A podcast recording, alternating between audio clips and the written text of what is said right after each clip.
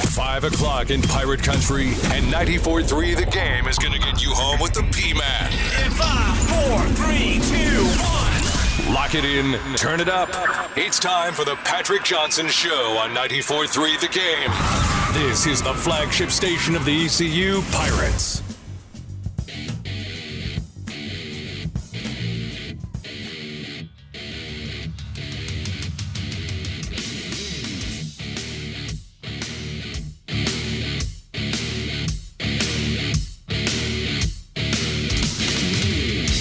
What is this, Benjamin? What do we got here? On uh, Rocktober. What do we got? That uh, we got Pantera's Walk. Pantera? Yeah, this is like this is like a MMA fighter's like go-to song. It's coming better than uh, Zombie by the Cranberries. This is what the guy ought to be walking out to. Yeah, yeah. You talking about the Korean zombie? Yeah. Walking What he should be walking. by the Yeah, nah, he should be walking out to this. MMA, MMA fans love that walkout for uh, the Korean Zombie. They love it. Like that's like widely like regarded as one of the best entrances in MMA. I tend to disagree, but it's terrible. Walk out to Rob Zombie. That makes more sense. I guess it's clever. I guess it's clever to come out to Zombie. no, it's not. All right, thank you. Uh, hey Ben, by do we have a Hey Ben in there? Ben Byram, our producer, ladies and gentlemen. Hey, Ben. Oh, Jim Zoki today. This is world class producing right here. Yes. took me five minutes to go find that. Well, it's taken longer before. I'll just say that. sometimes you never hear it. Uh, ben is putting the hours today. I'm not going to give Ben a hard time. Is the ref coming back now, or is he? I'll hand it back. All right, hand it back to the ref. The ref, by the way, who wanted to complain about what I was watching in the studio before my show, wants me to put it on an Astros baseball game. Which, how can you watch the Astros? Nasty, disgusting, cheating Astros. But they are up five to three lose. in the fourth. Well, yeah, but they're not losing now. They're beating the A's. And then the Braves are about to wrap up their fourth shutout in five postseason games. They lead the Fighting Fish by a touchdown, seven to nothing, and that is in the late innings. Wow. Uh, welcome in, everybody. Patrick Johnson Show here on 94.3 The Game. We've got uh, Phil Steele coming up later today. Phil's going to join us uh, about bottom of the hour, Ben. Is that the plan? Uh, Phil's uh, magazine, of course, is out. And what Phil is doing is more teams are starting to play and all that. He's announcing his, or he's kind of in a digital format, redoing their schedules. And so you could print those out and kind of put them in your magazine as an insert because there's people who like to, you know, keep up with the lines before the game and the Phil Steele because that essentially started as a gambling magazine, and uh, you know then write the scores and keep up with it. I don't go that level dorky, but uh, it is something that folks do. And uh, PhilSteele.com is where you need to go. Phil's got all kinds of good stuff there, including uh, daily content. So uh, our pal Phil Steele, we'll talk some college football. We'll talk some pirate football with him. Uh, all of that coming up later on in the program. Uh, we got two football games tonight. Pretty interesting, I think. Uh, Houston. I didn't. I thought this was a like a misprint or something. Houston's finally playing their first game of 2020, and they've been ready to play since I would presume September, whenever when everybody else in the American or whoever started playing. They're going to play their first game of the season tonight against Tulane uh, in Houston, and they are six and a half point favorites. Last I saw, for entertainment purposes only. The Bucks tonight at the Bears, three and one. Both teams are, and Brady and the Bucks are a six point favorite. So I think that, that I would say for a entertainment purposes only. I think for a Thursday football game or, or slate of football games, this is pretty good because you like last Thursday was there was no college game, and the the what was the what was the game? Do you, either one of you know? Speak up. It was the Jets and the Broncos. Awful, awful. I don't even know who won the game. That's how little attention I paid to it. This is pretty good, and then I think the Chiefs are on next week, right? It's not bad. It'll be baseball tonight. Nobody's been eliminated yet, although the A's are on the cusp of being eliminated, as are the Marlins. Uh, and uh, the Yankees are on the cusp of being eliminated, uh, as are the Padres, I suppose. So uh, we will see. Are you a Padres fan? Is that why you're shaking your head? Nah, I just don't like the Dodgers. Well, all right. It's the line from Fletch, a movie you two probably know nothing about, where the Chevy Chase character says he hates Tommy Lasorda and breaks the guy's uh, picture of Tommy Lasorda. Uh, and it's based in L.A., so it's part of the reason it's funny. Nathan Summers and I, one of our favorite movies. Uh, all right, uh, so Phil Steele coming up at the bottom of the hour. Our uh, coverage of ECU and USF this week rolls on. Coming up, uh, what it, is it six tonight, Ben? The uh, press conference, the Zoom press conference. I like it. Both guys in simultaneous fashion, thumbs up, stereo head shakes. I like it. That means that I'm right, and I like it. So, uh, Coach Houston tonight, you guys will be tweeting that out because let me tell you where I'm going to be. Up the road, as far away from this studio as I've been here for 12 hours today, doing the mornings with uh, Henry and Talk of the Town, which was a lot of fun today. And then uh, we'll be out at the Krispy Kreme tomorrow. The Chancellor, uh, Dr. Mitchelson, interim Chancellor, is going to join us. Uh, that's coming up uh, tomorrow. Uh, we'll be out at Krispy Kreme on uh, 1037 WTIB. Then we'll be back here tomorrow. Josh Goodson and Nikki Novak scheduled to join us. We might have a little bit of the Chancellor, and we'll bring you the audio from Coach Houston tomorrow. So that'll be a lot of fun. Uh, let's see. Uh, our coverage will start. Terrence Copper joins me at 4 on Saturday. Ben gets to sleep in a little. That's good. Uh, 4 o'clock, it will be our Pirate Game Day countdown driven by Doug Henry Automotive. I got my Doug Henry. And uh, we'll be counting you down to network coverage beginning at 6. Game kicks at 7. Following the network coverage. It's a good thing the MAC hasn't started because we'd probably be getting scores from the MAC late night. But the the uh, score, uh, once the network ends, we will be uh, on the air with our no quarter post game here. Uh, it's going to be Biggie Eric Graham, who's confirmed he's in, and yours truly. So it's like the old days of the pre and the post, late night. Uh, let's see here.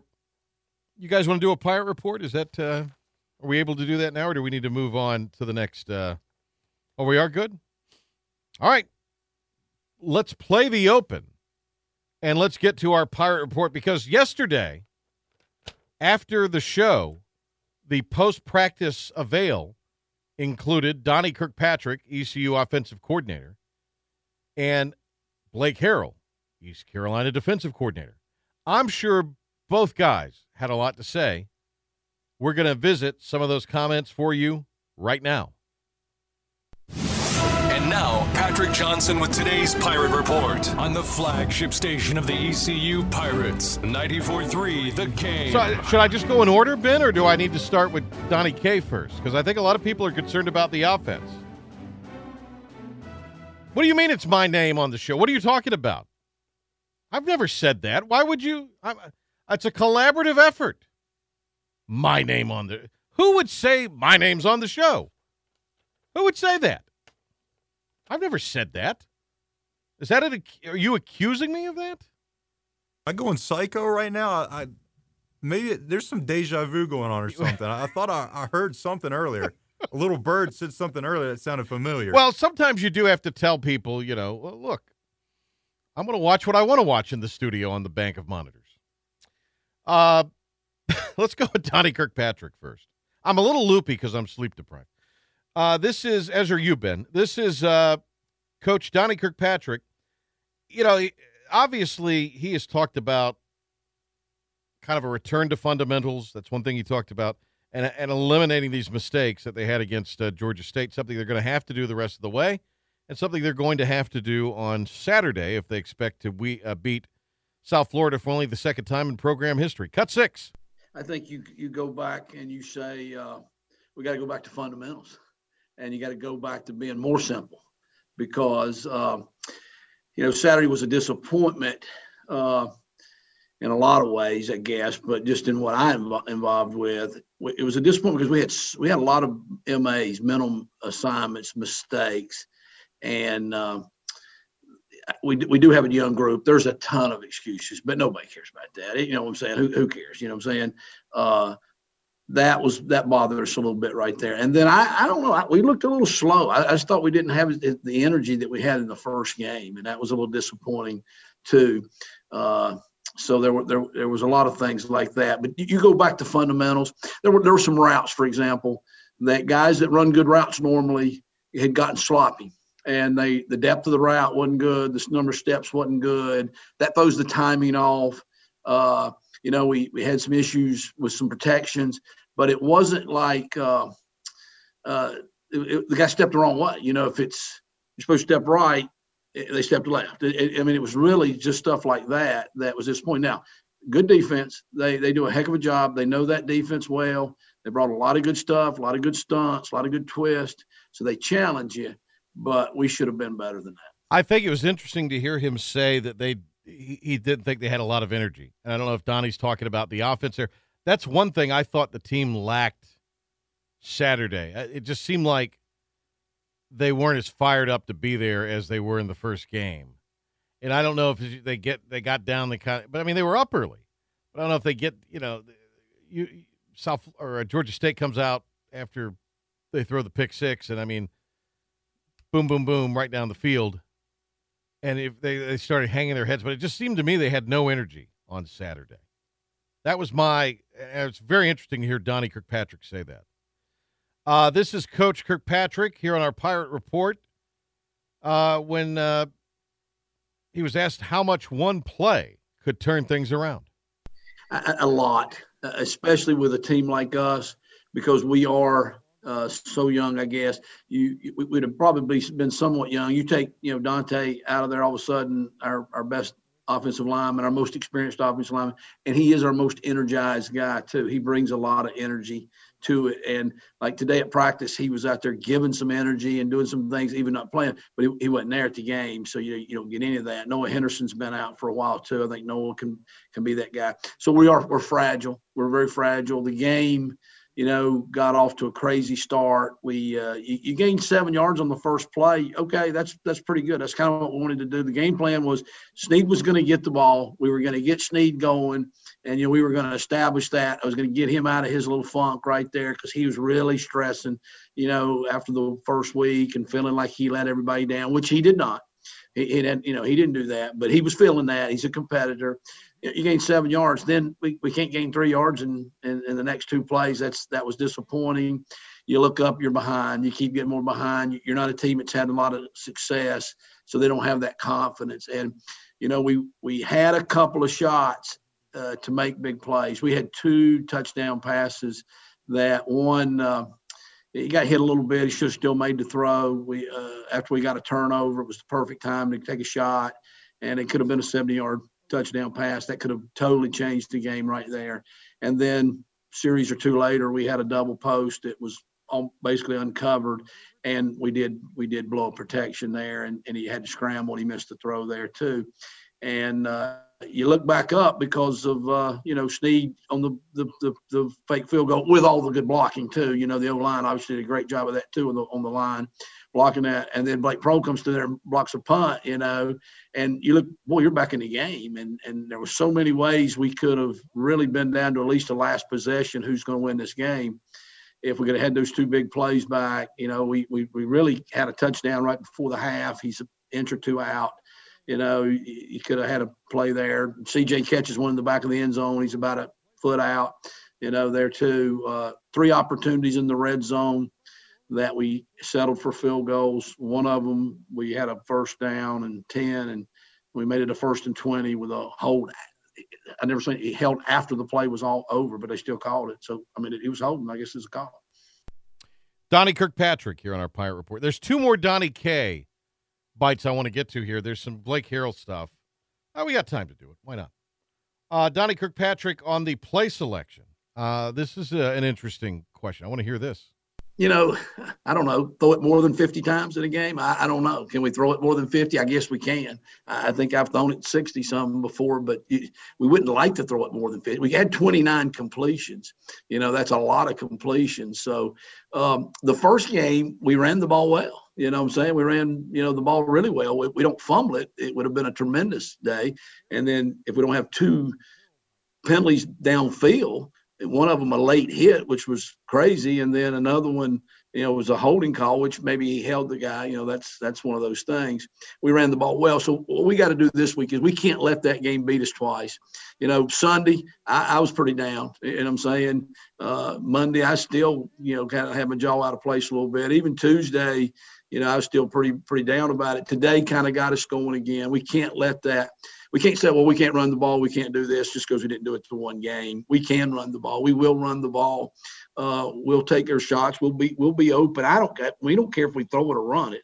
You know, we just want to do it well. It kind of depends on what the defense is giving you a little bit. And uh, the first game, Central Florida was a lot more concerned about the passing game than they were the run game. So the run was more there than the, the passing. Somebody, I think, had asked me, uh, I think Clip had asked me about, you know, late in the game, you, you were running it in the fourth quarter. Well, the fourth quarter, I, I don't know that we had much of a chance to win the game. They were playing the pass. They were two safeties deep. So why not run it? You're going to make more yards running it than you were throwing it at that point. Uh, you know, Saturday, I think going in, they said, okay, they're a pretty good running team. We got to stop the run. They had the box loaded. And, you know, we we we did try to establish the run early because the defense at that point wasn't playing very well. They played really well in the second half, but they weren't stopping them. So you've got to give them a break. You can't go out there and keep going three and out and was wearing them down till they can make their adjustments, which Coach Harrell and those guys did an unbelievable job then of getting that. But but you got to find a way to give them a chance to to do that. So you know you don't want to just totally get away from your game plan. Uh, you still got enough time when you're when you're down that early. But you know there was a point in the second half where we probably didn't run it very much. You know, like say we were we were, we were throwing it almost every snap there. If we could have hit the big throws, a couple of big throws there, uh, we would we would really had a shootout there with them, even though we were way behind early. I think. All right, uh, let's go ahead and get to the core. There's another Holton or a, a, a cut about Holton here, but I, I don't know if we have time for it, and um, I do want to get to some of this Blake Harrell stuff. Uh, our pirate report here on the PJ Show: Pirates and USF on Saturday night from Raymond James Stadium in Tampa. Uh, this is Blake Harrell on uh, USF, and we're not kidding you. They have four quarterbacks that they have uh, played this year. In fact, four quarterbacks that played in the game against Cincinnati last Saturday. Blake Harrell talking about the four QBs. Yeah, they, they've rolled, uh, rolled a lot of guys in there at quarterback, all very talented, all very good players. Um, you know, which certainly is what it is. You, you got to kind of each one has something he does really well, and you got to kind of alert your kids to that, and maybe you make a different call for one as you opposed to the other. Um, and they got a lot of skilled kids that can really run and they're really good up front. So they, they uh, like you said, propose some challenges, and we got to be ready to meet those and step up to the plate and, and see what we can get done. I, it's interesting. You know what they say: if you have two quarterbacks, you have no quarterbacks. Uh, what happens if you have four? Four quarterbacks. You clearly don't have a quarterback. Uh, Coach Harrell mentioned what USF does well. Well, he explains it in further detail here. There's no question. It's you know, it's probably about being married your first year, I guess. You know, as you kind of you find out exactly what your wife likes. You find you find out what exactly she don't like, and yada yada. It's kind of like that with your football team. Uh, every game you play, you find out what you're more comfortable with and putting those guys in certain situations, or what guys can do what, what guys you know really rush the passer well, or what guys can drop in the coverage and and you put them in better situations each and every ball game and each and every practice. And, um, you know, you, you, try to get them there for Saturday for South Florida. Uh, all right. Uh, Pirates defensively have been hit for some big plays, touched up for some big plays. Uh, Coach Harrell talking about not handling that adversity well. You know, I, I think we talked about it a little bit last week. Eh, eh, we have played well at times, and at times it's like we can't get over the last play and we can't handle adversity. And that's something we we continue to talk about and keep working on. And hey, don't don't worry about what happened the last play. Move on to the next play. Don't point fingers about the last play. Pull the thumb and let's get on to the next play and keep moving. And and you just got to take it one one play at a time. It's like eating an elephant. You eat an elephant one bite at a time. You win a ball game one play at a time. Don't worry about uh, you know the third quarter, fourth quarter, last play, whatever it may be. Uh, take care of that play. Take care of what's important now. And uh, we're talking about right now, just at practice, hey, win this rep. And then after you win that rep, win the next rep and stack rep after rep after rep. rep and next thing you know, you've won the day of practice. And, and that's how we kind of faced it. All right. So that is today's Pirate Report. Uh, thanks to Donnie Kirkpatrick and Blake Harrell there. Uh, let's go ahead and get a break. We'll come back, uh, and uh, Ben Byram will update you on what's going on. Phil Steele, bottom of the hour. And uh, we'll talk some college ball with uh, the great Phil Steele. And uh, you can check out what he's offering up daily now, philsteele.com. Uh, an update on the baseball scores going on, preview of the games later, and that is ahead on the Patrick Johnson Show. When preparing breakfast, it's important that you have quality ingredients. That includes fresh eggs, bacon or sausage, and most importantly, Clay Travis on the drive to work, Patrick Johnson on the drive home, and the best sports programming in Eastern North Carolina. oh, that really sounds magnificent. Right here on the flagship station of the ECU Pirates, 94 3, The Game.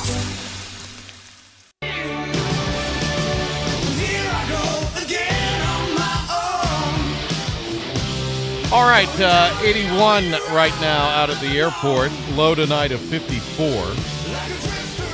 High of 75 tomorrow. And then the mid to upper 70s for Saturday. Sunday looks like we're going to see some rain. About a 50 to 60% shot. Really depends on uh, where you are.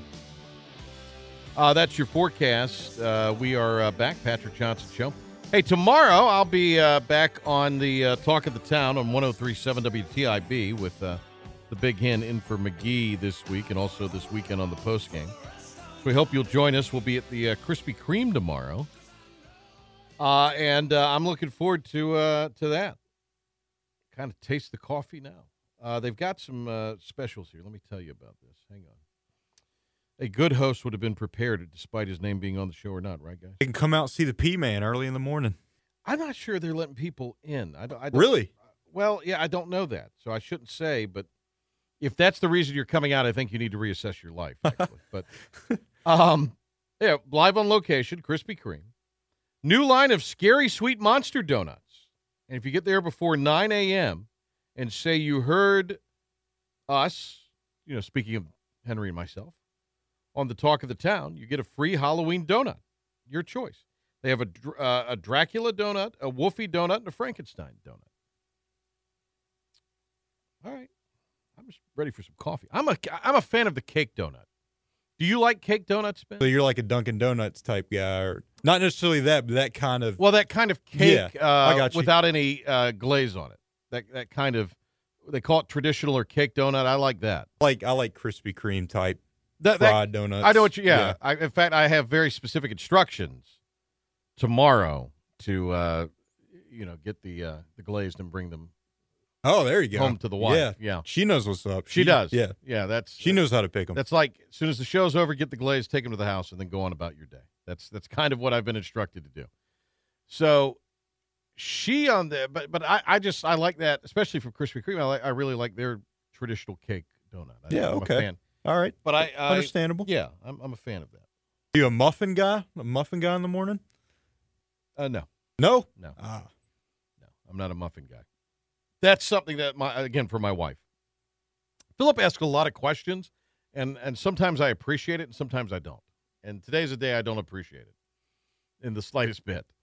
Um, all right, uh, I need to quit yammering here because we gotta we gotta stay on time. Phil Steele, bottom of the hour. We'll have uh, an extended college football discussion with uh, the guru of college football, uh, Phil Steele and PhilSteele.com. Right now, uh, Ben Byram is uh, standing by with uh, well, a look at what's going on around sports. Some more issues with the Titans, and we got some baseball going on now. Baseball going on tonight. Some football tonight. Ben, what you got? Thanks, Patrick. Ben Barm here. A 94 through the game sports update from playoff baseball, game four between the Astros and A's currently underway. It's a close one at the top of the fifth as the Astros lead five to four. While the Braves are absolutely hammering the Marlins in the top of the ninth, they lead the series two games to nothing, threatening elimination for Miami. Later on at 7-10, game four between the Yankees and Rays. Tampa Bay currently leads the series two games to one. Set to start on the mound for the Rays is Ryan Thompson, while New York will field Jordan Montgomery. Wrapping up at 9:08, Game Three between the Padres and the Dodgers. LA currently leads that series two games to nothing. Set to take the mound for San Diego is Adrian Morejon, while for the Dodgers, Dustin May. From the PGA Tour, first round of action wrapped up earlier today. ECU alum Harold Varner III has a strong opening round at TPC Summerlin. Varner finished tied for second with Austin Cook, shot eight under overall. The current leader in the event is Bryson DeChambeau, who shot nine under. Tonight, the Houston Cougars will finally be able to kick off their season at home in an AAC matchup against 2 and 1 Tulane. That game is set to kick off at 7:30. Despite not playing in a single game, the Cougars are favored by six and a half points. From the NFL, we have a grudge match between two former Super Bowl 52 foes. As Nick Foles and the 3 and 1 Bears host Tom Brady and the 3 and 1 Buccaneers at 8:20. The injury report has stars Chris Godwin and LeSean McCoy listed as out, while receivers Mike Evans and Scotty Miller are listed as questionable. The current spread has the Bucks favored by three and a half points. The, the Tennessee Titans have another positive test amongst their team. It's being reported that their game Sunday against the Bills may be moved to Monday or Tuesday. Baltimore Ravens star quarterback Lamar Jackson is raising a lot of concerns with his knee. The former MVP has missed another practice today, the first time he's done that in his three year career. And after seeking out a second opinion from his doctor, it's confirmed that Chargers running back Austin Ekeler missed significant time with a hamstring injury. And from the NHL, wrapping it up, Hurricanes veteran Justin Williams announced his retirement from the NHL after 19 seasons. Mr. Game 7 was a three time Stanley Cup winner and a former consummate with winner. Here at 94 through the game sports update, I'm Ben Barman. We return with from Phil Steele of ESPN and Phil Steele magazine after this quick timeout. Miss a moment. Remember, there will be a test. You can log on to the brand new 943thegame.com for the podcast of the PJ Show. Plus, what's going on with sports in Pitt County and around the globe. And the latest on the ECU Pirates. Log on today. The brand new 943thegame.com. You are dismissed. Football without fans? No problem. We've got your 50 yard line seat for Pirate football all season long here on 94.3 The Game. The latest info and podcast of The Patrick Johnson Show right here online at 94.3thegame.com. And keep up with the game and your list of favorite 94.3 The Game personalities on social media at 94.3 The Game on Twitter and like us on Facebook. The flagship station of the ECU Pirates, 94.3 The Game. And now, the stunning conclusion of the show. It's the P Man here on 94.3 The Game.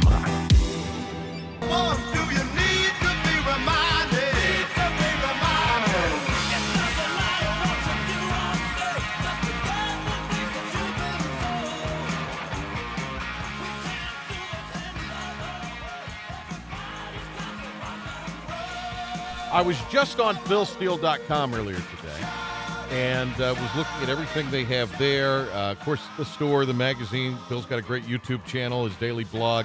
And uh, we were anxious to get Phil back on sometime after the college football season got going. Phil Steele joining us uh, here on the Patrick Johnson Show.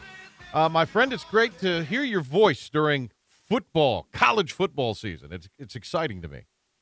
You know, I think Patrick, when we talked in the uh, in the summer, uh, I was hopeful we'd be talking during the football season, and now I can't tell you how happy I am to be actually talking during a, a regular football season. We're going to have all the teams playing this year, and Whoa! Uh, shoot, it's uh, I'm excited. It's it's been a good good year so far, and as long as they're playing football, I'm a happy guy. All right, Phil, uh, folks can go to your website, philsteele.com, and everybody says, well, Phil's just the magazine guy. No, no, no, no, no.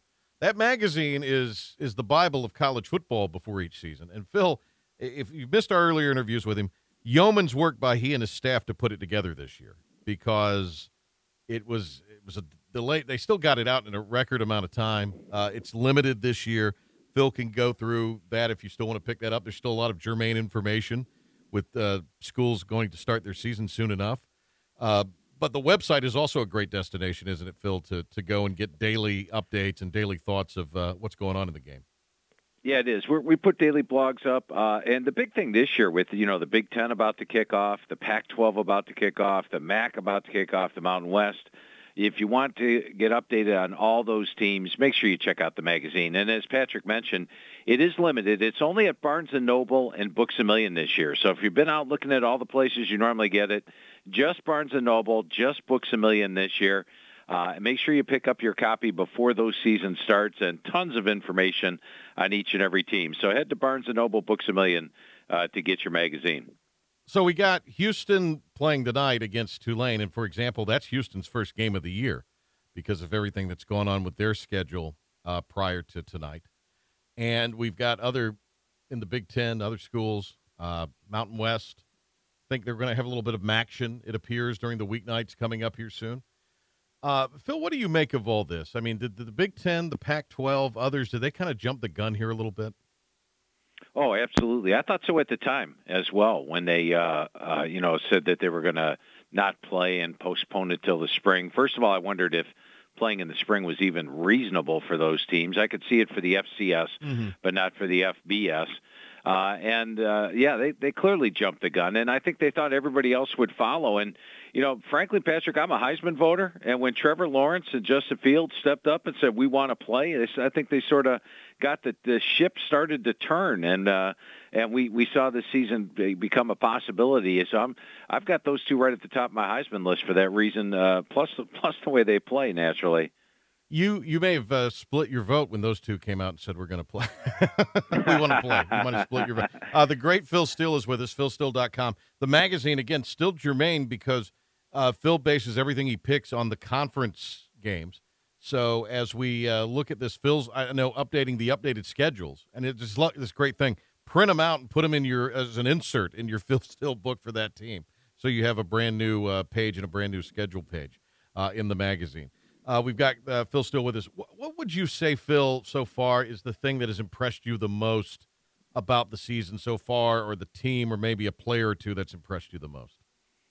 Uh, I think the the one uh, team that's probably jumps out to me is I, I had high expectations for Miami of Florida uh, coming into the season uh, with D'Eriq King being added, uh, but they have uh, probably a little bit surpassed my expectations. I am the number one most improved team in the country, and they sure have played like it. Now we'll see what happens when they take on Clemson this weekend.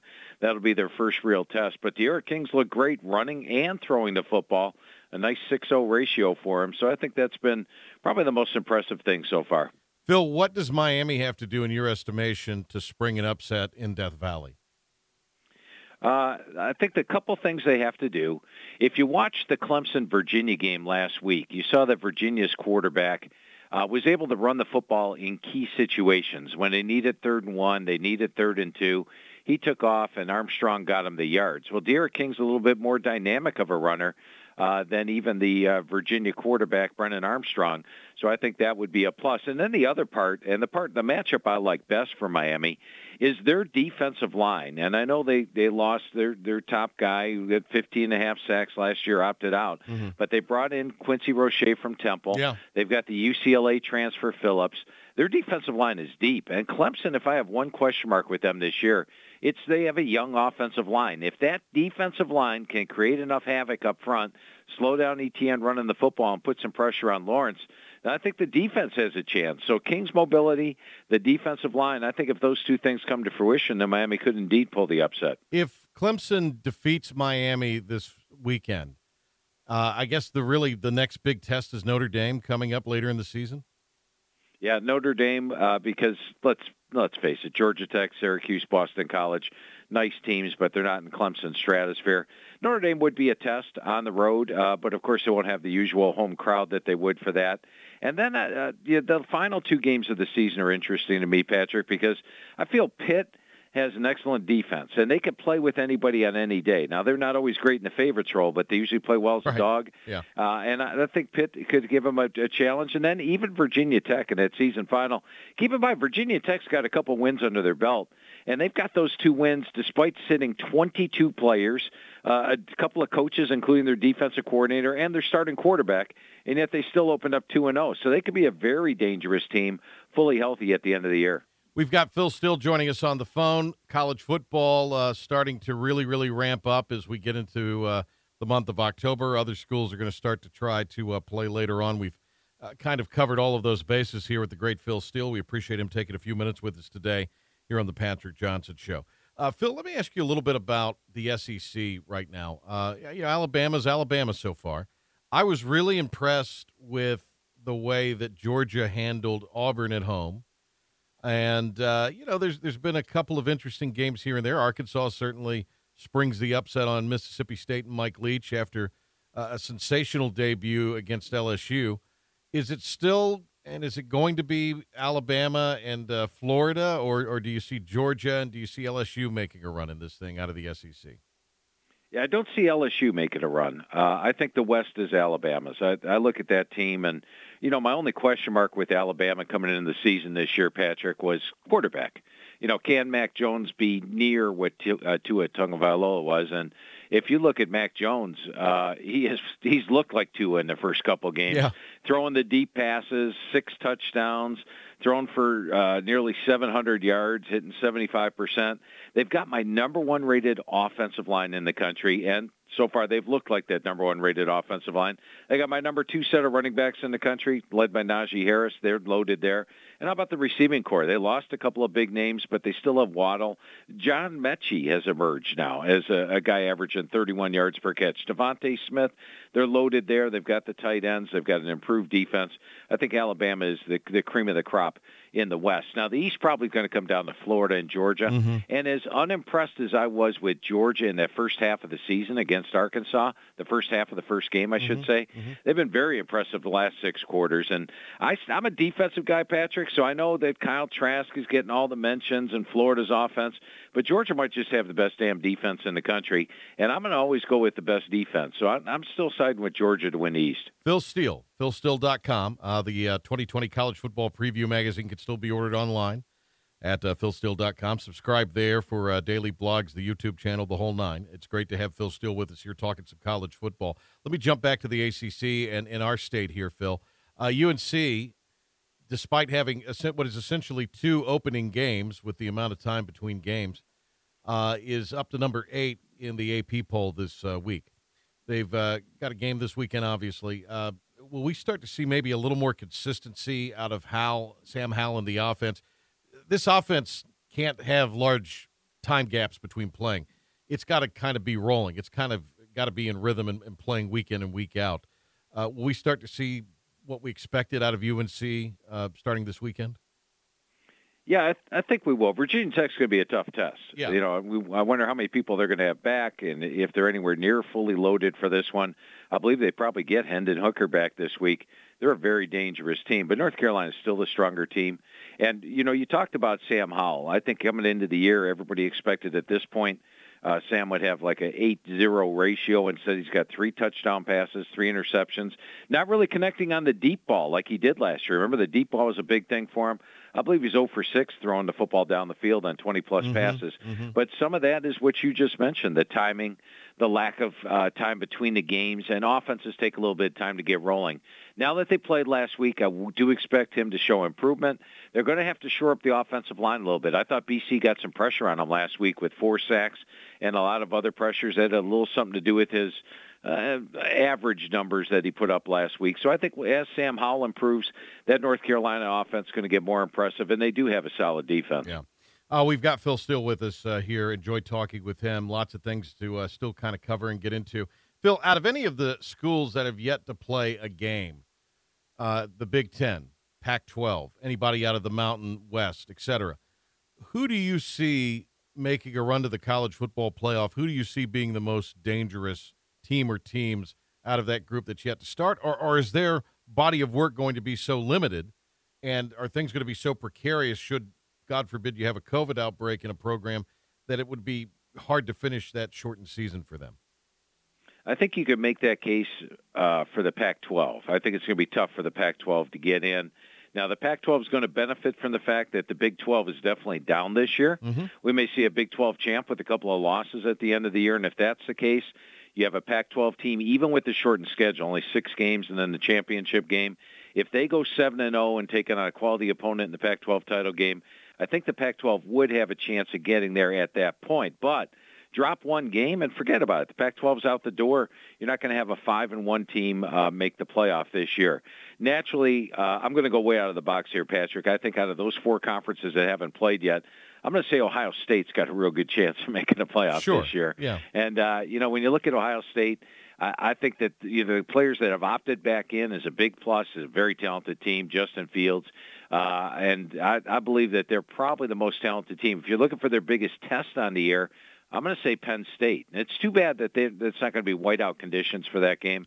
but Penn State, uh, going over the team with Coach Franklin each of his years, this is the best team he's had, the deepest team. Uh, they're strong at every single position. They've got a veteran quarterback now.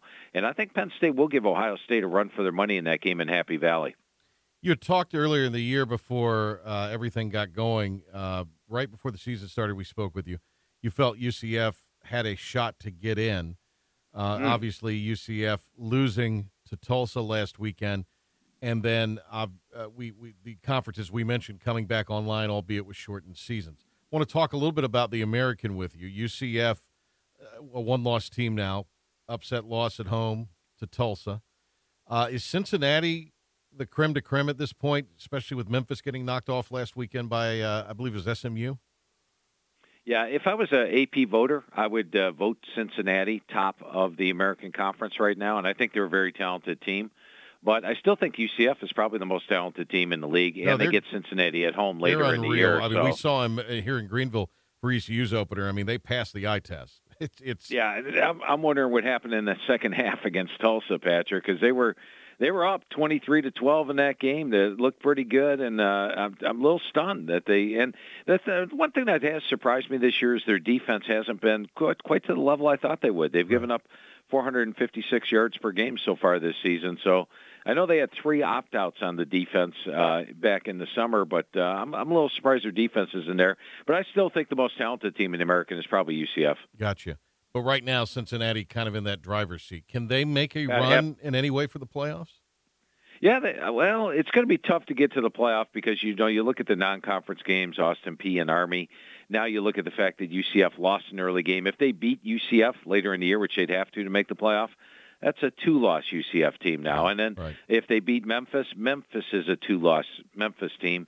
So where's your marquee wins as you go down the season? They really need to have another team. And and by the way, the, the team they knock off in the American Conference title game, let's let's say Cincinnati runs the table, that team will probably have two or three losses at that point. So I think Cincinnati's best thing to root for is a, a an SMU team that maybe wins all their games except for Mhm. Cincinnati and finishes with one loss this year. Mm-hmm. Yeah, you SMU is pretty good too. Uh, let's not discount them. The uh, the ponies are uh, are really playing pretty well right now. Phil, uh, I don't know how much you've seen ECU uh, this season. Couple of games in. South Florida is the uh, opponent in Tampa coming up on uh, Saturday. Uh, it's been a, a little bit of a struggle. I mean, the Georgia State loss was was ugly. It was not a pretty game. Mm. Offensive line had some real struggles.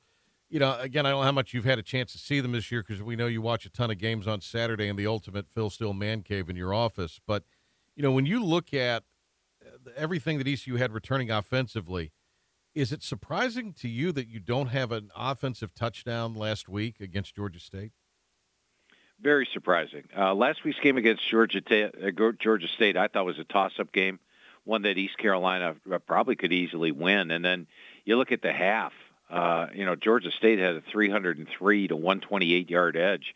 It wasn't even much of a ball game. Uh, East Carolina struggled to run the football, as you touched on, four sacks. And remember Holton Ahlers uh, at the end of last year, the way he finished off the year, throwing for what 425 yards per game. I haven't seen quite the same quarterback so far this year. Only hitting 54% with a 3-4 ratio, Right. averaging about 220 yards per game. And you thought the defense would be it'd have to improve, right, over last year. Well, I'm still waiting for that. Yeah. I mean, giving up 5.6 yards per carry, 67% completions. It's tough to win football games when you're doing that, Patrick. Phil, as we go into the uh, you know game against South Florida, South Florida is trying to figure out what they're going to do at quarterback, but South Florida is looking at this as, look, uh, this is to probably avoid finishing bottom of the of the standings potentially. Uh, the the winner of this, you know, maybe avoids that um, on Saturday night. So I have to imagine that South Florida, looking at those defensive numbers you just talked about, is thinking, all right, our offense sputtered at times. We can really get it going potentially uh, against uh, ECU and Tampa on Saturday. Yeah, and I, I think when you take a look at both of these two teams, the rest of the season, uh, they're probably going to be an underdog in all the rest of their games. Yeah. You know, even even if South Florida wins this game, they'll be an underdog at Temple. I think the way Tulsa's playing, they'll be an underdog. underdog against Memphis and Houston on the road. Navy will probably get its stuff together, its act together, a quarterback by that time, and then UCF. So uh, this is a, an important game if you want to stay out of the basement in the American Conference. Yeah. And uh, I think defensively, South Florida does have the advantage as much as they're. Uh, as long you know, they know they're one and two so far this year, but they're only giving up 348 yards per game. But that offense, I mean, they've oh, got explosive players. Yeah, yeah, they got they got Johnny Ford at running back. He's a guy that can take it to the house. They've got uh, you know some decent receivers, uh, but the quarterback situation, I thought it was going to be Cade Fortin coming into the year. It's been McCloud, Noah Johnson, Katravis Marsh, the Marsh, the freshman, and Cade Fortin. And Cade Fortin didn't exactly light the world on fire in his first action against Cincinnati, so they are struggling. I think it's a winnable game for East Carolina. Uh, I do think we're going to see East Carolina improve as the season goes on.